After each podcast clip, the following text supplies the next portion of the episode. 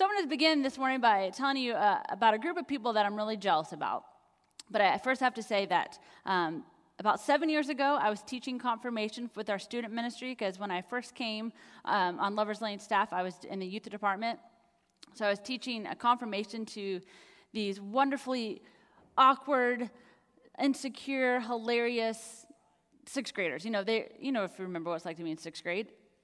And um, after I finished confirmation with them, I ended up being their small group leader and followed them until they graduated high school. And so now they're all in their first semester of college.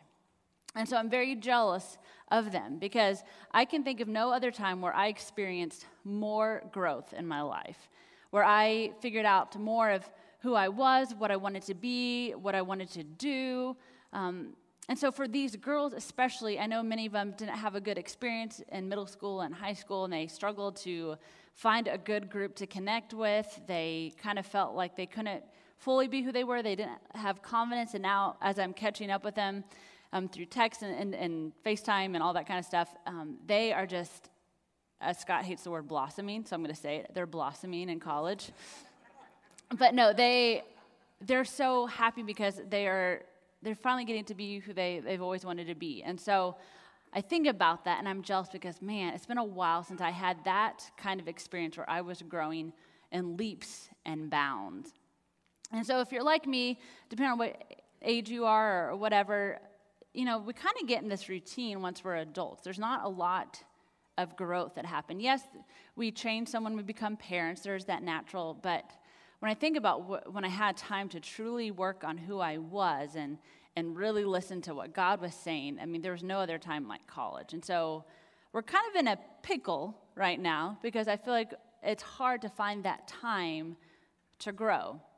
And so I'm going to look at a scripture today and we're going to kind of unpack what it means, uh, what discipline, what growth looks like for us. And so I'm going to read um, from Hebrews uh, chapter 12 verses 1 through 3.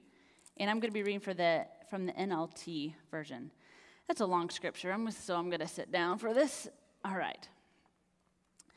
Therefore, since we are surrounded by such a huge crowd of witnesses to the life of faith, let us strip off every weight that slows us down, especially the sin that so easily trips us up. And let us run with endurance the race God has set before us. We do this by keeping our eyes on Jesus, the champion who initiates and perfects our faith.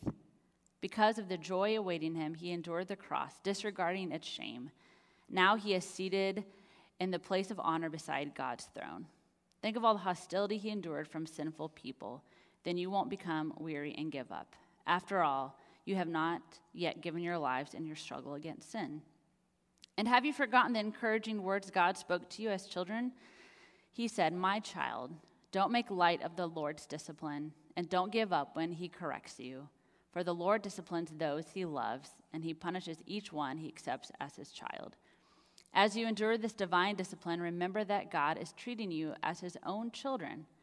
Who ever heard of a child who never disciplined, who was never disciplined by its father? If God doesn't discipline you as he does all of his children, it means you're illegitimate and you are not really his children at all. Since we respected our earthly fathers who disciplined us, shouldn't we submit even more to the discipline of the Father of our spirits and live forever?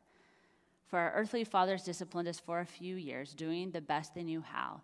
But God's discipline is always good for us, so that we might share in his holiness. No discipline is enjoyable while it is happening, it's painful. But afterward, there will be a peaceful harvest of right living for those who are trained in this way. So take a new grip with your tired hands and strengthen your weak knees. Mark out a straight path for your feet so that those who are weak and lame will not fall, but become strong. Discipline. Does anyone else kind of hate that word? Anyone? Right? Okay. So, what is it about discipline that just makes us kind of cringe a little bit? I think we associate obviously with being a child and all the discipline we got. Um, but discipline, it, it just rubs us the wrong way. And so I was thinking about discipline. I'm like, okay, what other words do I associate with discipline? These are some words that came to mind harsh, rules, fun, killer, boundaries, mean spirited, not fair, too demanding. So, of course, when I look at discipline at a glance, when I think about it, it makes me want to run the other way. I mean, we're adults, right? We don't need, we don't need discipline anymore. We've got it figured out, right? Like, I don't need anyone to tell me how to live. I mean, I make all my own, own choices. I can stay up late if I want. I can stay up as late as I want, right? And then regret it when my daughter wakes up at 5:30. But it's still my choice, right? I can eat Pop Tarts in my bed. It's fine. I can buy that cute shirt at Target and the scarf and the purse and the earrings and then hide it in my closet from Scott. I can do that, right? I can do that because I'm an adult and I make my own choices. So, discipline, I don't need it.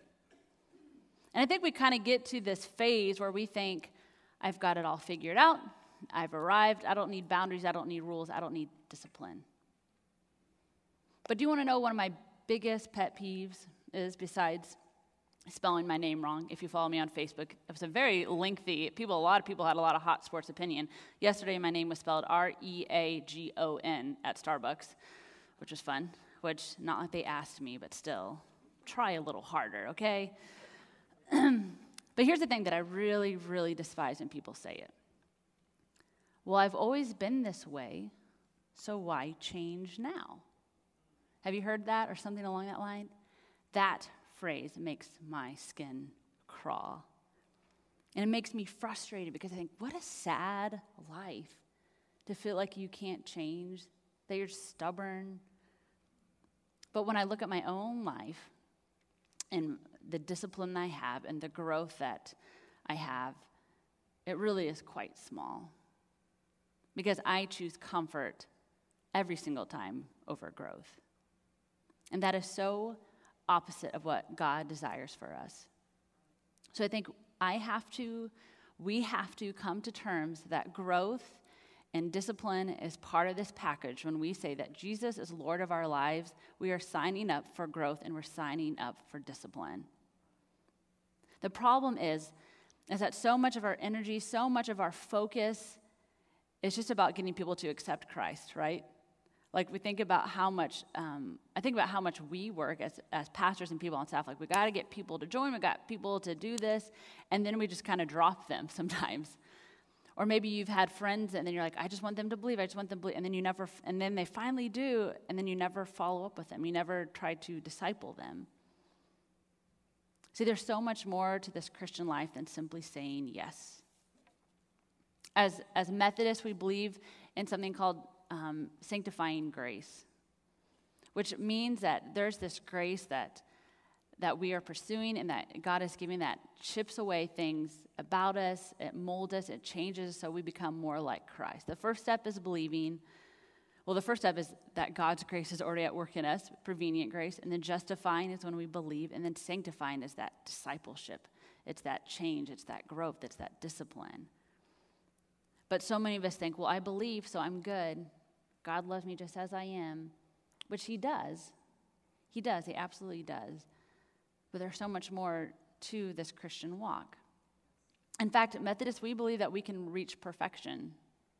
I'm already there. Um, Scott is really behind. Um, but no, but isn't that insane that we think like we could be made perfect?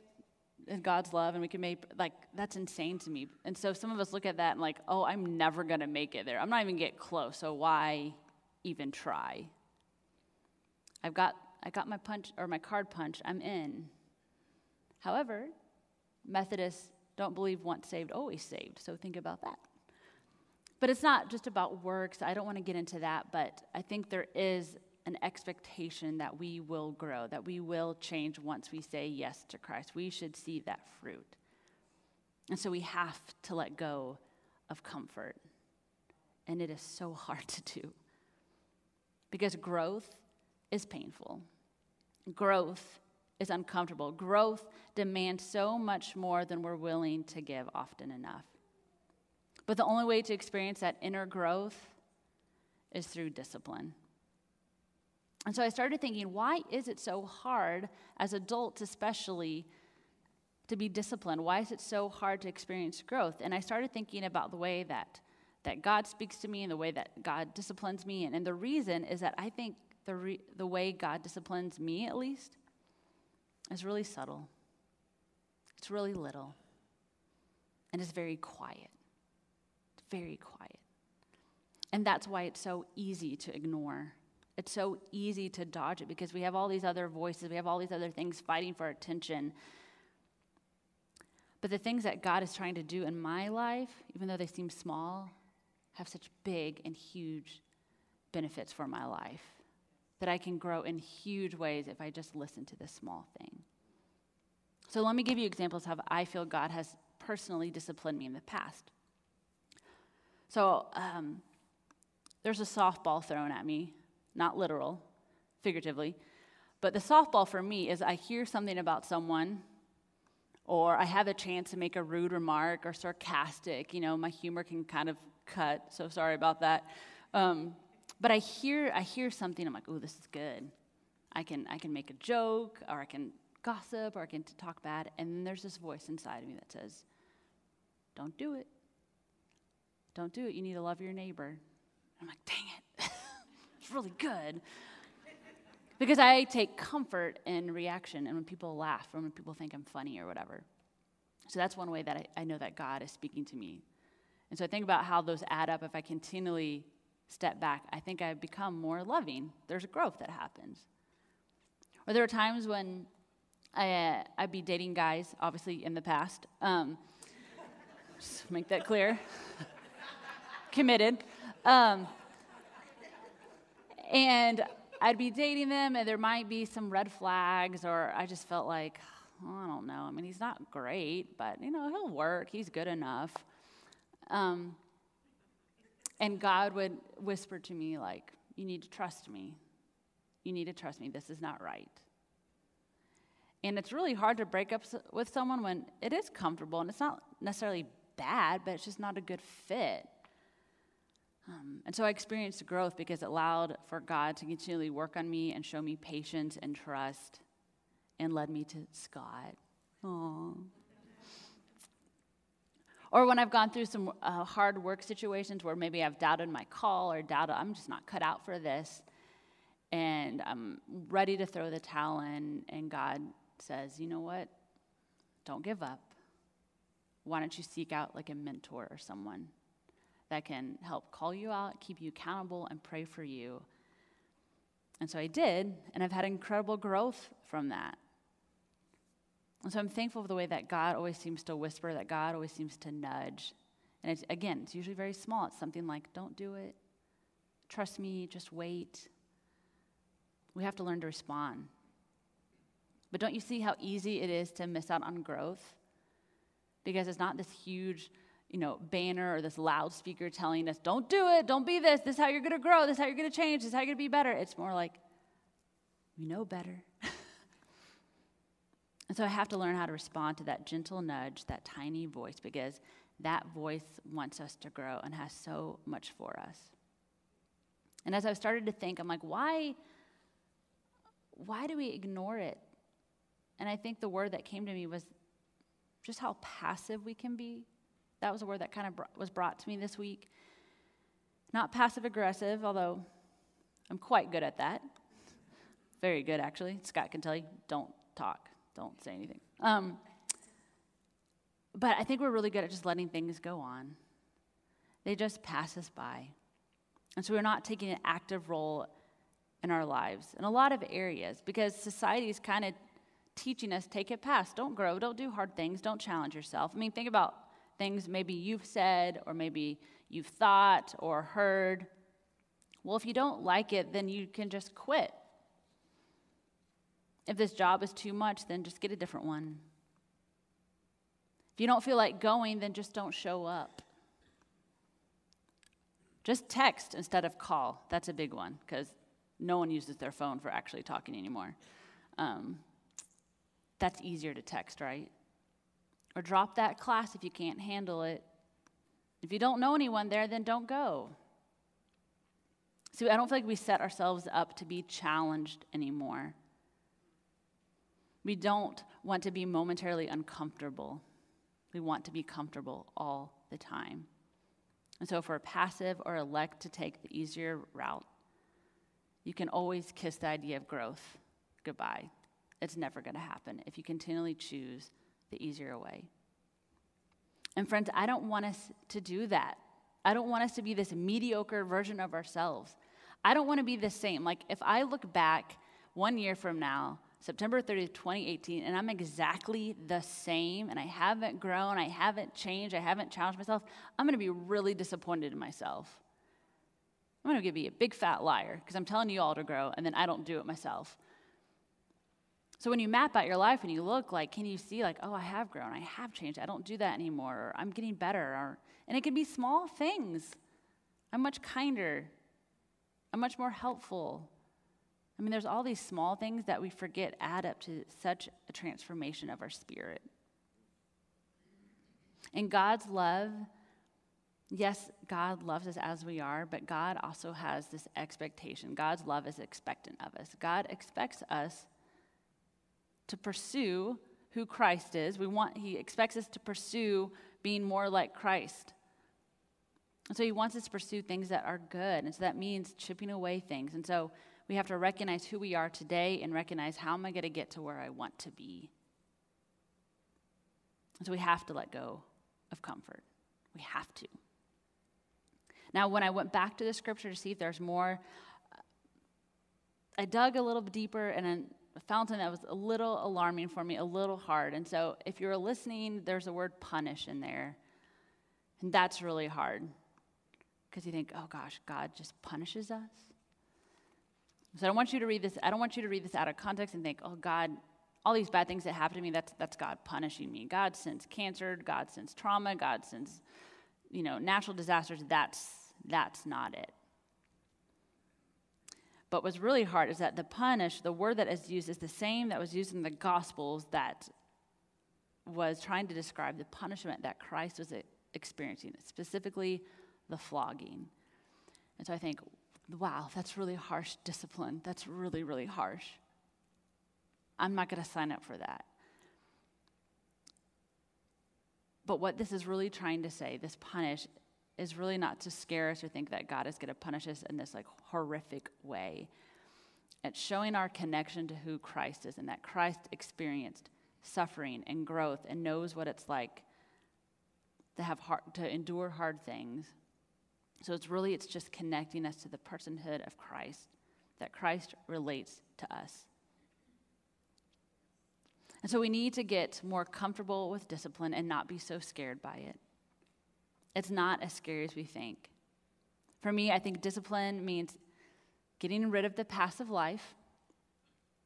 It means being engaged with hearing from God responding to God, trying new things, doing new things, creating new habits, stretching ourselves, challenging ourselves, and just a great self awareness.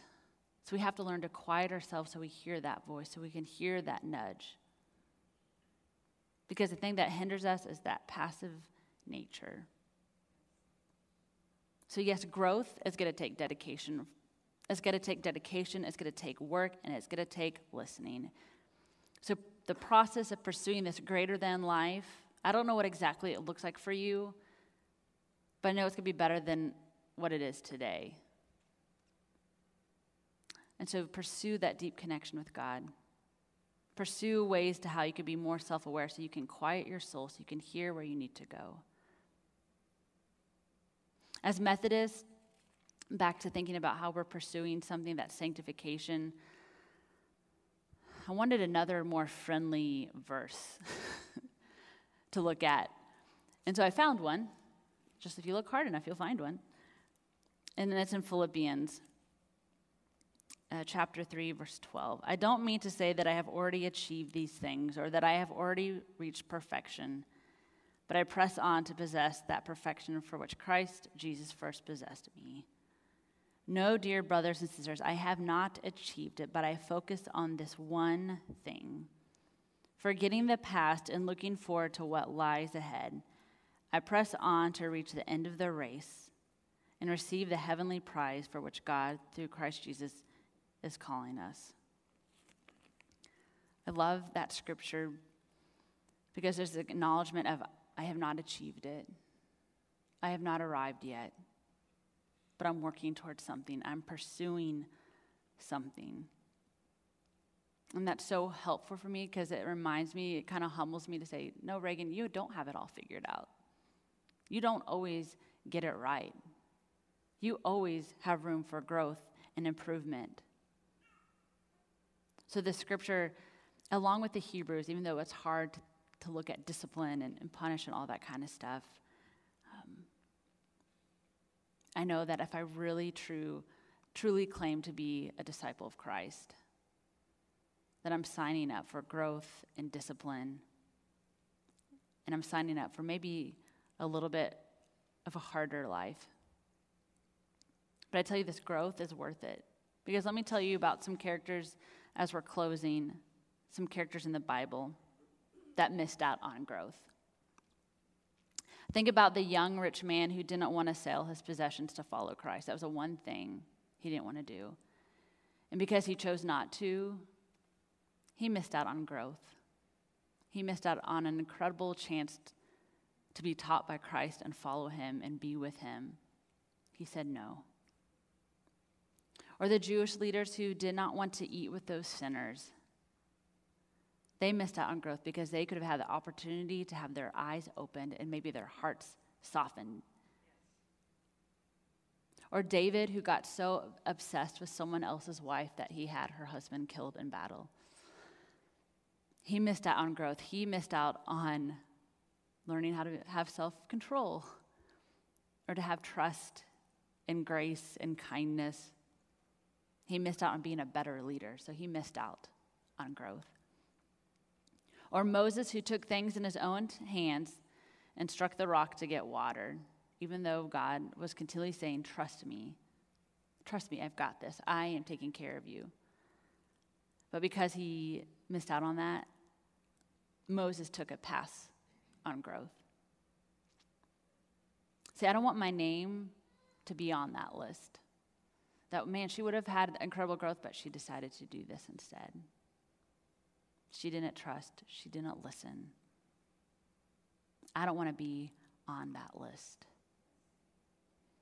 Friends, I'm thankful. I'm so thankful for God's discipline in my life. Because without it, I don't think I'd like myself at all. because that person still creeps up every once in a while. And I know that it is hard. I know that it's hard because we have to choose hard things a lot. But I can tell you that this love of God that pushes us, that challenges us, that confronts us, that disciplines us, it grows us in incredible ways incredible ways. And we always, always end up greater than we were before. And so I don't know about you, but I want that life. And I want that for you too. So let's pray.